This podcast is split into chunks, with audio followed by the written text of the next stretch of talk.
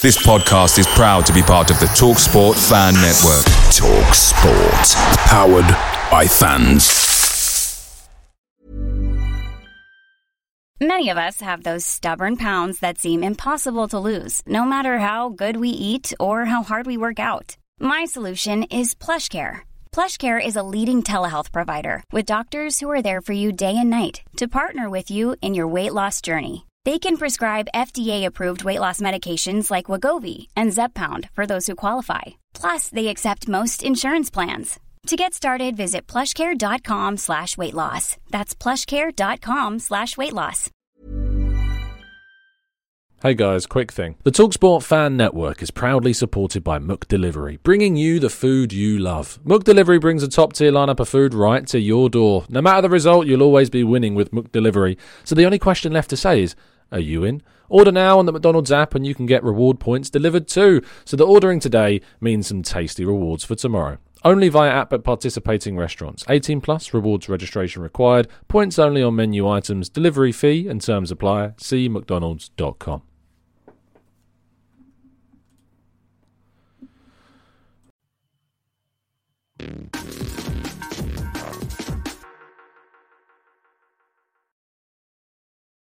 Hello and welcome to the Gooner Talk. Back again with you guys for another show, for another episode of our Let's Talk Arsenal series show, in which we have a sit down chat about the club. And because it's the international break, I thought it'd be a good time to have a look back over the season. And who better to do it with than Andrew, aka Arseblog? How you doing, mate? Are you well? Are you good? I'm good. Thank you very much, Tom. How are you? Yeah, very good, thank you. I mean, I, I kind of ask a few people this, but what's your your biggest tip for how to get through the international break from a Arsenal men's watching perspective? Um, find another hobby. Find something else you enjoy doing because there's going to be no football for a couple of weeks. It does feel this season, doesn't it? Like these international breaks are really long because mm you know, normally at this point you'd be playing, you know, the league games and there'd be the Europa League games or or European games. So there's sort of like a a glut of football and and there are times where you feel like you need a break, but at the moment it's like I don't want it to I don't want to stop because things are going so well and yeah. the games are coming along every seven days. Sometimes it's like you know, if you're playing on a Friday and then you're not playing until the following Monday, we've had some long breaks, I think, as well. So there hasn't quite been enough football. So there's nothing we can do other than, you know, find something else to do in the next two weeks that don't involve um, Arsenal men because there aren't any. No, well, we've got Arsenal women's to watch, which is going to be yeah, very true, of course. Yeah, uh, and the youth team. Yeah, they're doing mm-hmm. fantastically well. The youth team as well playing, uh, who are also having a very good season under Kevin mm. Betsy, and uh, and we'll have plenty more content for you guys as well.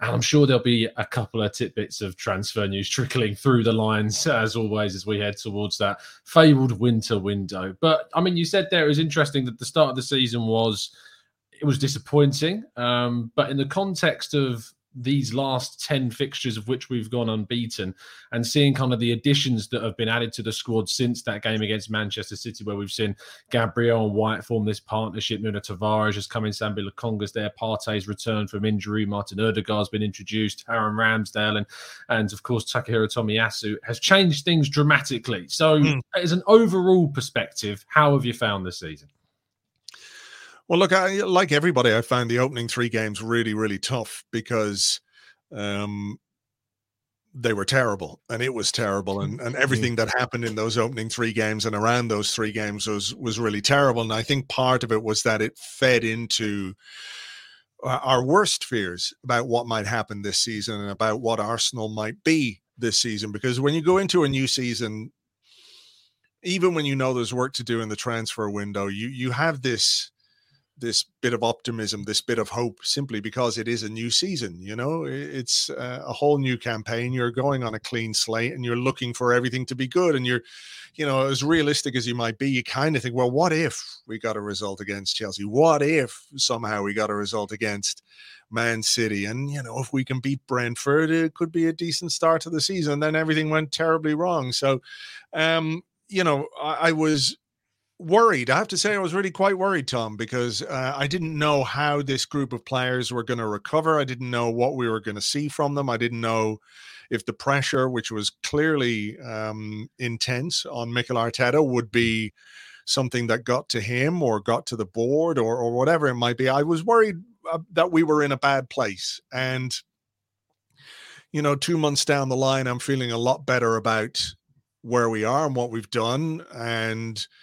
you know, there were the three games that we lost really demanded a response in the games that we had to come. And I think the fixture list has been pretty friendly. So let's not um, ignore that. But at the same time, all you can do is go out and play the games and take the points. And we've done that 20 points from from the eight games has me feeling a lot more positive. And like you say, there have been some changes to the makeup of the squad, to the makeup of the team, to the uh, system, to the formation, to the performances, all mm-hmm. of which would make you think that we're going in, we're beginning to go in the right direction. It's not like everything is fixed yet, but it's certainly a lot better than it was. What still needs fixing for you? Because obviously we've, we're 10 games unbeaten at this point, and the, the most optimistic Arsenal fan would turn around and say we just need to sit down and enjoy the ride. But we know mm. that with Arsenal, we're going to face some challenges, and if we don't iron out some of the creases that do remain, then we will fall foul of those. So, what for you are those those areas of development that we still need to push on from? Um, I still think chance creation and goal scoring is something I'd mm. like to see uh, us improve at. Um, you know, the Watford game is a case in point. I think we were thoroughly deserved winners of that game, but it was only 1 0, and it could have been via a deflection off someone's arse or a corner or a piece of brilliance from the opposition or a mm. mistake from us. You know, you think about what Aaron Ramsdale did towards the end of the game. You yeah. know, that, that that would have changed the complexion of that result. Um, so I, I do think that's still a bit of an issue, and I think control in games for periods. There are too many periods in games for too long where we're sitting sitting off the opposition and we're not necessarily as aggressive as we need to be to win the ball back and to change the momentum of the games but you know those are things that perhaps are a consequence of having a um, if I use the word immature, I mean it in the best possible way because this is still a very, very young team. You know, as we said on the someone uh, sent us a tweet for the Arscast Extra on on Monday, and Ainsley Maitland Niles at 24 was the third oldest player in the Arsenal team, which is amazing. You know, yeah. it really is an incredible thing to think that that is where we are. So when I when I talk about a lack of maturity, it's it's only that. I'm not uh, using it to be critical. I think we can learn, and I think these players will learn uh, how to control games and how to deal with certain scenarios. But um, yeah, those would be the two things I think that would give me the most uh, pause for thought because other aspects of where we are, defending, organization, all of those things appear to be a lot better. Uh, Owen Young in the chat says Spurs was the real test, then Villa was the real test, then Leicester was the real, real test. What is going to be the actual real test for this Mikel Arteta team? I mean, we got Liverpool next. Is obviously going to be a, a big test for this yeah. Arsenal team, but uh, but is it? A, do you think that we? Because some people have described that game as a bit of a free hit for Arteta because Liverpool are so good, but then have obviously dropped five points mm. from their last two games. So do you yeah. look at that game? Were you looking at that game, I suppose, before the results against Brighton and West Ham as a bit of a, you know, we can go to Anfield, we're on a really good run. You know, we've done so well. We can kind of afford to drop points in that game. It does, we don't go there with all of the pressure on us to pick up a victory. The pressure is very much going to be all on Liverpool to win mm. that game. So, do, do you get the idea of a free hit, or is it more? Like, is it more important than that? I think people spoke about uh, about the Man City game as a bit of a free hit, didn't they? Because we weren't expected to win that, and we lost five 0 and everyone's going crazy. Yeah. Uh, so look, I, I there's two ways you can look at it, I guess. One is that Brighton and West Ham have shown that Liverpool are not infallible, that they're a team that has some flaws, like every team uh, has its mm. flaws. But I think we've seen Liverpool have little periods like this before and then they've come back very very strongly. You know you don't do what they've done over the last few years without being super resilient and and that's my worry is that they've they've been bitten on the arse and they will want to come back strong in their next game after the international break. Um so look you know if we play well and if they don't play well there's no reason why we can't take something from them. Um, I'd like to see the game be competitive, even if we don't win. If we can go there and be competitive, we can look at that as some kind of a positive. Um, not that you can uh, you can really take positives from losing, but you know what I mean. You there there are ways of yeah. losing. There's ways of losing. Like if you're going toe to toe with Liverpool and you end up, you know, the wrong side of a 3 2, um, that's probably something you can take more from than getting spanked 5 0. You know what I mean? Um, yeah. But to answer the question about what the real test is, the real test is consistency. Um, the real test is uh, being able to deal with a setback or a setback or two because those will come this season. There's no two ways about it. You know, we're going to have games and performances that aren't quite at the level that we want them to be. So how do we respond? How quickly can we respond? What is the reaction of the players? What what even is the reaction of the fans and the supporters uh, to to? Sorry, I'm not getting emotional. Just a little frog in my throat. Uh, but, season already. you know, uh, I think that is the test. You know, what happens when it goes wrong? What happens? when this unbeaten run comes to an end mm. uh, and how do they regroup how do they how do they pick themselves up and and can they then produce another run like that? Because if you do 10 games unbeaten you lose a game do another 10 games unbeaten i mean that's pretty decent. Um that mm. is being able to to produce consistently and that's what we're going to need to do. Um we can't just you know, we can be positive about what we've done in these two months, and absolutely we can, and we should be, and we should enjoy it because it's better, it's improved. You can see the green shoots, you can see where we could make progress, you can see how something is building, something is coming together, but it is only two months, mm-hmm. and we mm-hmm. need to do this between now and May. If we want to finish in the European places, we can't bank on a two two month period of quite good to get us there we need another six months of of quite good and pretty good. So that for me is the real test. Not so much the individual games where you know you're at the mercy of a, a good team or a referee or a decision or whatever it might be. It really is how we comport ourselves over the rest of this season. I think that will tell us if we really are going uh, in the right direction and how quickly we're going to get there you, it's interesting you say European places are not uh, committing to saying kind of the top four of a race because I mean I was the same at the start of the season. I said, look, this team for me, this squad, I look at Arsenal's squad as the fifth best in the league. I, I look at, I don't think there's, I look at four teams that have got better squads, and I include Man United in there. I don't think their managers getting the best out of them by any means, but I think their squad is better man for man than, than Arsenal's, and obviously you've got Chelsea, Liverpool, um, and Manchester City too. But I think West Ham are, are doing a brilliant job under David Moyes, and I think there are other teams that wanted to be obviously fighting a lot more than they currently are, like Everton. I think under Rafa wanted to be. We know that Spurs wanted to be, and that's why they've made such a drastic managerial change so soon. But with how Manchester United are faltering and their ownership are being very stubborn about, you know, thankfully, being very stubborn about uh, Ole Gunnar Solskjaer's position at the club, at what point does your terminology of using European places as mm. the aim turn into a top four aim? And is it say if we're within touching touching distance, and what I mean by that is, you know, we're still within say three points of the top four by Christmas fixtures.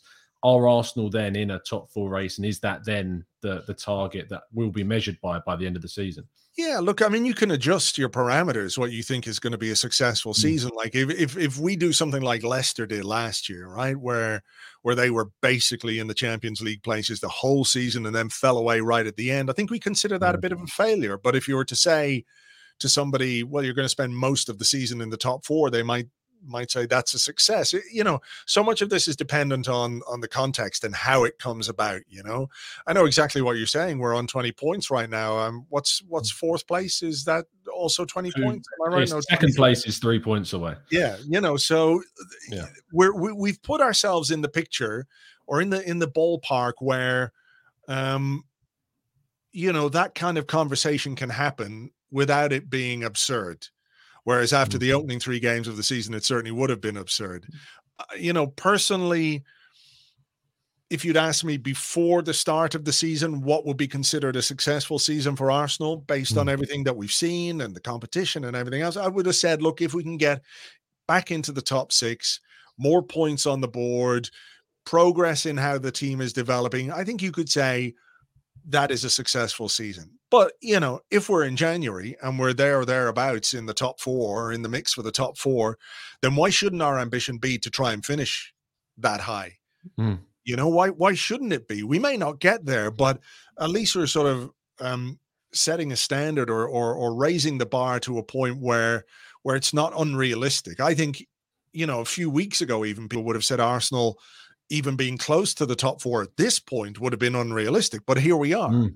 So you yeah. don't know. And look, you're right to say United have a very good squad, and maybe it'll come together for them. West Ham have been amazing uh, over the last mm. 12 months, maybe under David Moyes, but they've also got Europe to contend with. And, you know, are those tired legs in the second half of the season? Are they going to pick up injuries when they're in the Europa League and all that kind of stuff? You know, so there are things which could work in our favor, which is why I come back to what I said earlier about consistency and about us doing what we need to do on a consistent basis. Um, you know, we're going to have to prove ourselves against some of the good teams coming up. We've got Manchester United, I think we've got Everton, yeah, uh, Liverpool, Liverpool, you know. So there's a big, big chunk of games coming up, these next four games that we've got in the Premier League, which look, they could propel us into a, a kind of stratosphere of giddiness and glee and happiness, yeah. or they could bring us right back down to earth. You know, mm. they could bring us down to earth. So uh, I, I, think I, I, really liked what Mikel Arteta said after the was it the Villa game where he was asked about the recent form and he said, "We've done nothing. We've won a few yeah. games. That's it." And I think he's very focused on keeping these players with their feet very much on the ground. Um, I think as fans, we're allowed dream a bit. We're allowed get carried away a bit. Why not? It's been a difficult few years. So if we can start to dream a bit, or if we've got this sense of belief or optimism that's swelling within us, why not? Why not go along with that? And look, we'll deal with whatever comes when it comes. But I think what I liked about what Arteta said was you know, he wants people to stay humble, I think was the word that he used.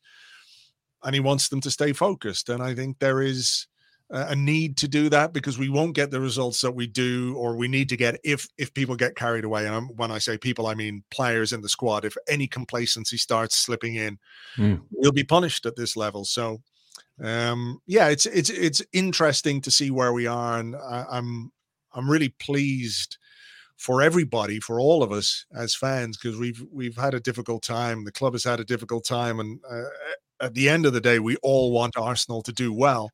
So I'm pleased for all of us that you know we can see that maybe there's you know there's something there that we can really go for as is when the club is doing well, um, it's very opportunistic for uh, our ownership to then step forwards and uh, and have their say on the situation. You, I didn't see them coming out after the three defeats. Edu certainly did, and you know, props to him.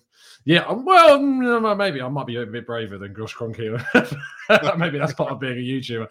Um, but when it comes down to the ownership, we know that Stan is is very. In my mind, I don't even look at Stan Kroenke as the owner of Arsenal right now because for me, it is very much Josh. Josh mm. is the face of KSE in regards yeah. to Arsenal, and that in itself I, kind of like seeing him come out and speak, and he's very good at speaking, and he's very good at convincing, you know, the, the odd listener that that we are moving in the right direction and that they've been doing a good job for all of these years. Like he speaks very well, but we know that obviously the reality is that big mistakes have been made. The Super League obviously was something that happened still very fresh. It happened this year, believe it or not. It feels like a million years ago, oh, but it was this year. Um, and of course, we've we've regressed in under their tenure since their involvement from I believe it was 2007 to the the, the full takeover in 2018. We've regressed in that time. So when you heard him talking about Arsenal in two senses. He first of all said that he didn't want to be judged on a 48 hour period, which seemed ridiculous. And then mm. he also talked about how he, he, was very kind of pushing the idea that they've only had really full control, which is true. They have had full control over the club since 2018, but there's been a whole, you know, 11 years prior to that that they've had an influence at the club. What did mm. you make of, of those types of comments? Well, you know, I have to I have to say I found them a bit disingenuous, to be hmm. honest. Mm. You know, the I don't believe the Super League thing was a 48 hour thing at all. I think that's been brewing in the background at top level uh, among European football clubs and executives for a long, long time. So I don't believe that this was a surprise decision. I think what really surprised them was the backlash the backlash from fans and not just Arsenal fans. You know, um, fans of all clubs hated this idea, mm. and it forced them into a into a rethink. I think they thought they could just do it um, because they've been cooking it up in the background for a long time. Um, the other thing about being in sole charge from 2018, yes, that's true, but they've been the majority shareholders since what 2010 or 2011, something yeah. like that. They've been involved since 2007. And I get people make the argument like, well, why would you invest in something when the, somebody else owns 30 odd percent of it? And if you invest, you're only increasing their share value. It only makes it more expensive to buy that person out. Um, mm. But at the end of the day, you still had full control. You still were the ultimate decision makers, and you still had a responsibility as the owners of the football club to do what was best for the football club, not your, um, uh, not how much it was going to cost you to buy it out, for example. You know, mm. so I found those comments a little bit uh, yeah, I, I didn't really like those comments. I can see why he's making them. There are people people will say, well, that makes sense. I still think they had a big responsibility to Arsenal as the main shareholders, and it was 60 odd percent. It was 69 percent. It wasn't like you know 51 49 it wasn't that kind of a mm. situation mm. they had full control over everything and ultimately everything we did as a football club had to be greenlit and sanctioned by them as the owners, as the majority shareholders. They were in control. And um, yeah, I don't think you can just sort of walk away from that responsibility by saying, well, we've only had 100% control since 2018. On the flip side, what I would say is we've often, as a fan base, taken issue with the fact that KSE have been silent. They've been in the background. They've been disinterested. They haven't been present. They haven't been in London. And uh, he is. Mm. He's there. Um, I believe he's around a lot more um, than is publicly known. I mean, you see him there in certain games, but uh, I believe he has been around quite a lot more. So if you're looking for positives, that's a positive. You want your owners to be invested and to be interested and to be on top of things. And I think too many things happened at Arsenal over the last number of years because they were not on top of it. They weren't there. They didn't really know. They deferred to people that they shouldn't have deferred to. They trusted people maybe they shouldn't have trusted. And uh, Arsenal paid the price for that in various aspects of of how our seasons have gone, some of the transfer deals that we've done, and all of that kind of stuff. And that's a consequence of of them being at arm's length, not paying enough attention. Mm. So if I'm looking for a positive from it, it's the fact that at least they are doing that now, and and that's what you expect from owners. Josh Kroenke and KSE still have a lot to prove and they're probably never going to win everyone over. They're probably not going to win a lot of people over. But if we're complaining about them not being there, we can't then complain when they are there and at least are are are trying to address some of the issues that fans have problems with. So mm. let's see what happens. Um, you know, he, he's a good talker. You're right. You know, he is a good talker. I think a career in in politics or whatever it might be could yeah. wait. You know what I mean? But yeah. he's that kind of a guy where, you know, he's asked a question, he sort of agrees, you know, he's a good talker, a bit like Ivan Gazidis used to be, where mm-hmm. you listen to him and think, hey, that guy knows what he's talking about. And then afterwards you you realize, well, what what did he actually say of any substance there? Some people are just good talkers.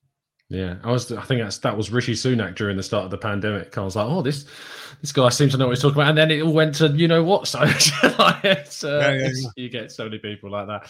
Um, let's let's dip into the chat box before we wrap up and get a couple mm. of questions from the listeners uh, of a different variety. Uh, King, uh, one of our members, is asking uh, to Andrew, what type? I love that to Andrew. Like, doesn't care for my opinion. Uh, to Andrew, what type of midfielder would you uh, want us to sign in January? A more defensive style like Bissouma, or a more creative one like Bruno Guimaraes or a Fabian Ruiz?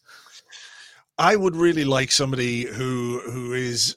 I talked earlier about the lack of control that we have at certain aspects of the game. So somebody who with the kind of aggression and ball winning capacity to get. I think we've got lots of creative players I don't really worry too much about how creative we are. I do think we could use a really aggressive, physical, dominant ball winning midfielder. So if that's Bissouma or somebody of that um, kind of caliber or that profile, I think that's the player that I would prefer.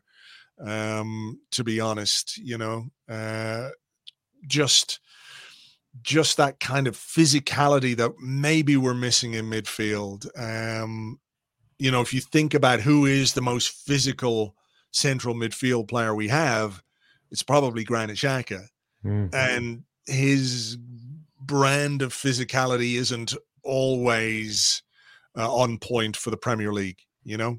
So somebody else to do that job to win the ball back, to to make the tackles, etc. So yeah, and I think if Arteta wants to move to that four-three-three, which he seems to be, you know, mm. he's got that in his mind, and Lacazette's not going to be here forever, so maybe that's that number six that does sit is is what he's yeah. going to want um, for the future. Uh, Philip Crudson, uh, Crudson says, uh, "Is Gabriel the most all-round centre back since Kolo or Sol? Possibly. I love that he throws in Gabriel Paulista if he was given a chance. I think that Philip was a bit of a cult hero of Gabriel at one point. What do you make of our, our Brazilian legend at the back?" Uh, there's a loaded question. What do you make of our Brazilian legend? What do you make of our greatest centre back we've ever yeah, had? Yeah, yeah, Look, I, I, like everybody. I've been really, really impressed with him this season. I think he had a, I think he had a decent first season at Arsenal, but you can understand why there might have been some some difficulties, some ups and downs. He was still very young, only 22, learning the language, having to play alongside David Luiz got COVID, got some injuries. You know, I think fluctuations in his first season were always going to be um, normal, particularly for, I think we forget sometimes just how young 22, 23 is for a central defender, mm-hmm. you know, at this level, at the top, top level. Um, so this season I've been really really impressed and what's what's been striking for me is a the physicality that he brings the presence that he brings to the heart of our defense some strength we don't feel like a pushover anymore when he's in there.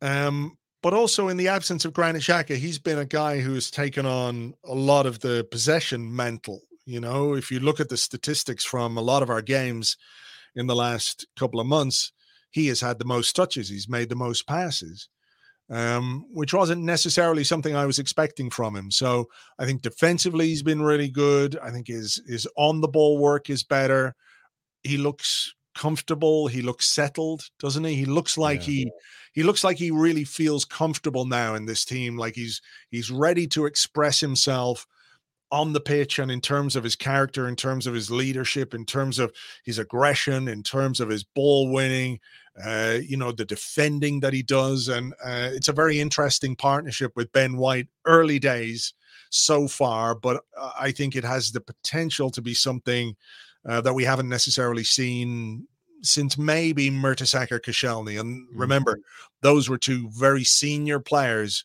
when they really started to mesh together, you know. So we've got Ben White, who's 23, Gabriel's 23.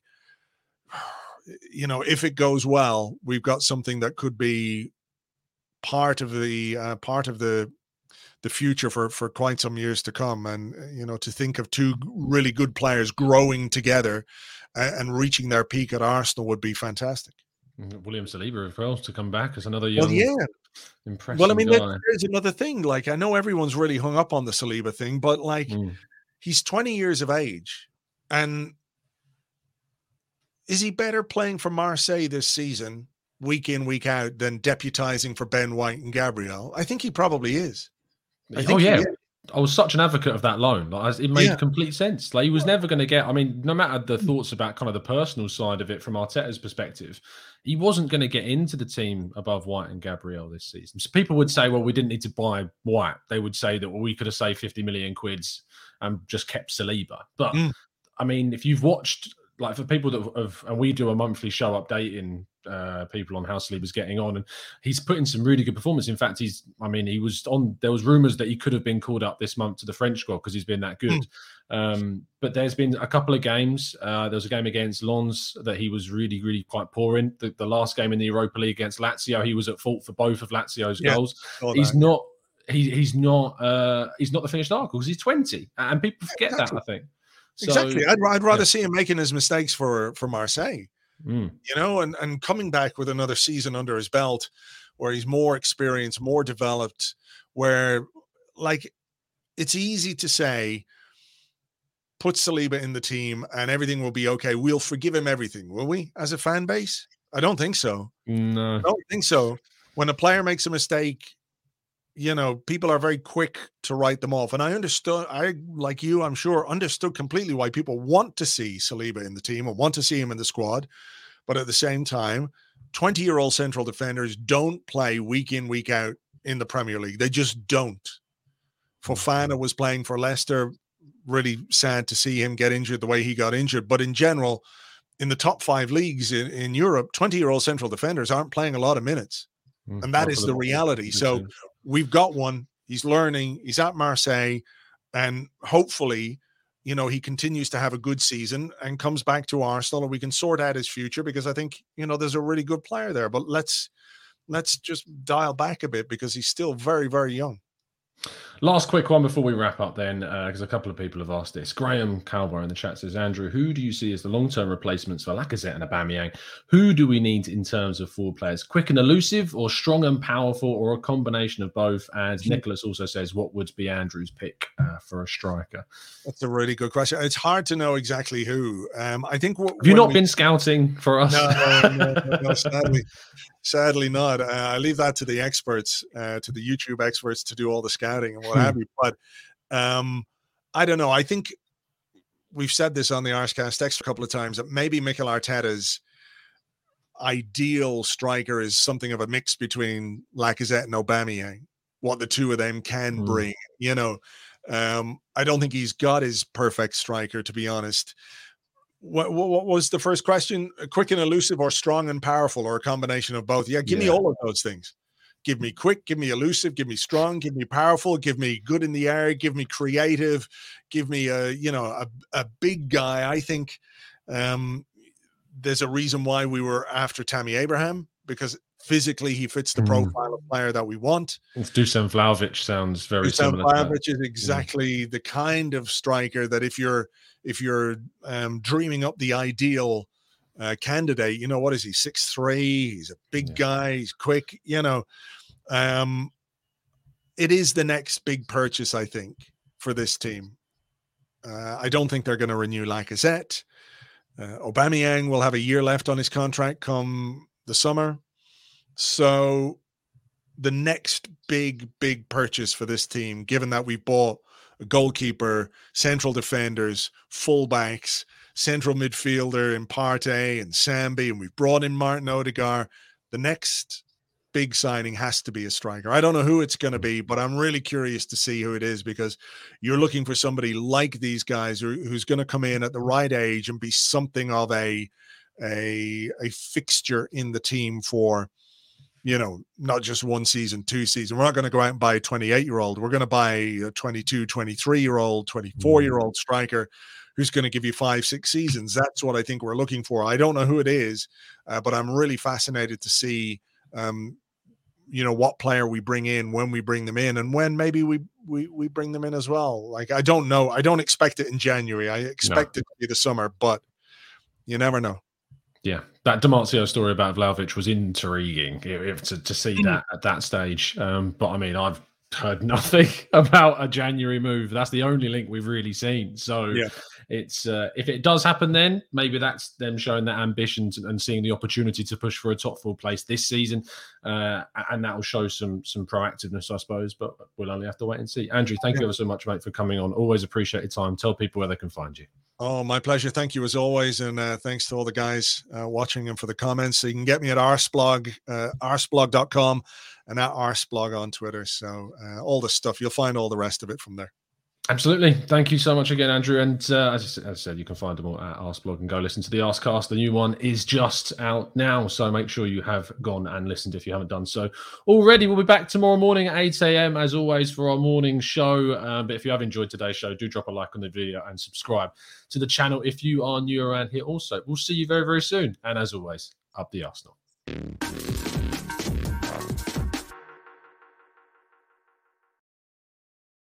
It's the 90 plus minute. all your mates around, and you've got a McNuggets share box ready to go, and you know a late winner's coming. Your mate's already got booked for a double dipping, and you steal the last nugget, snatching all three points. Perfection. Order now on the McDonald's app for your McDelivery. You in? At participating restaurants 18 plus, serving times, delivery fee and terms apply. See mcdonalds.com. This podcast is proud to be part of the TalkSport Fan Network. Talk Sport. Powered by fans.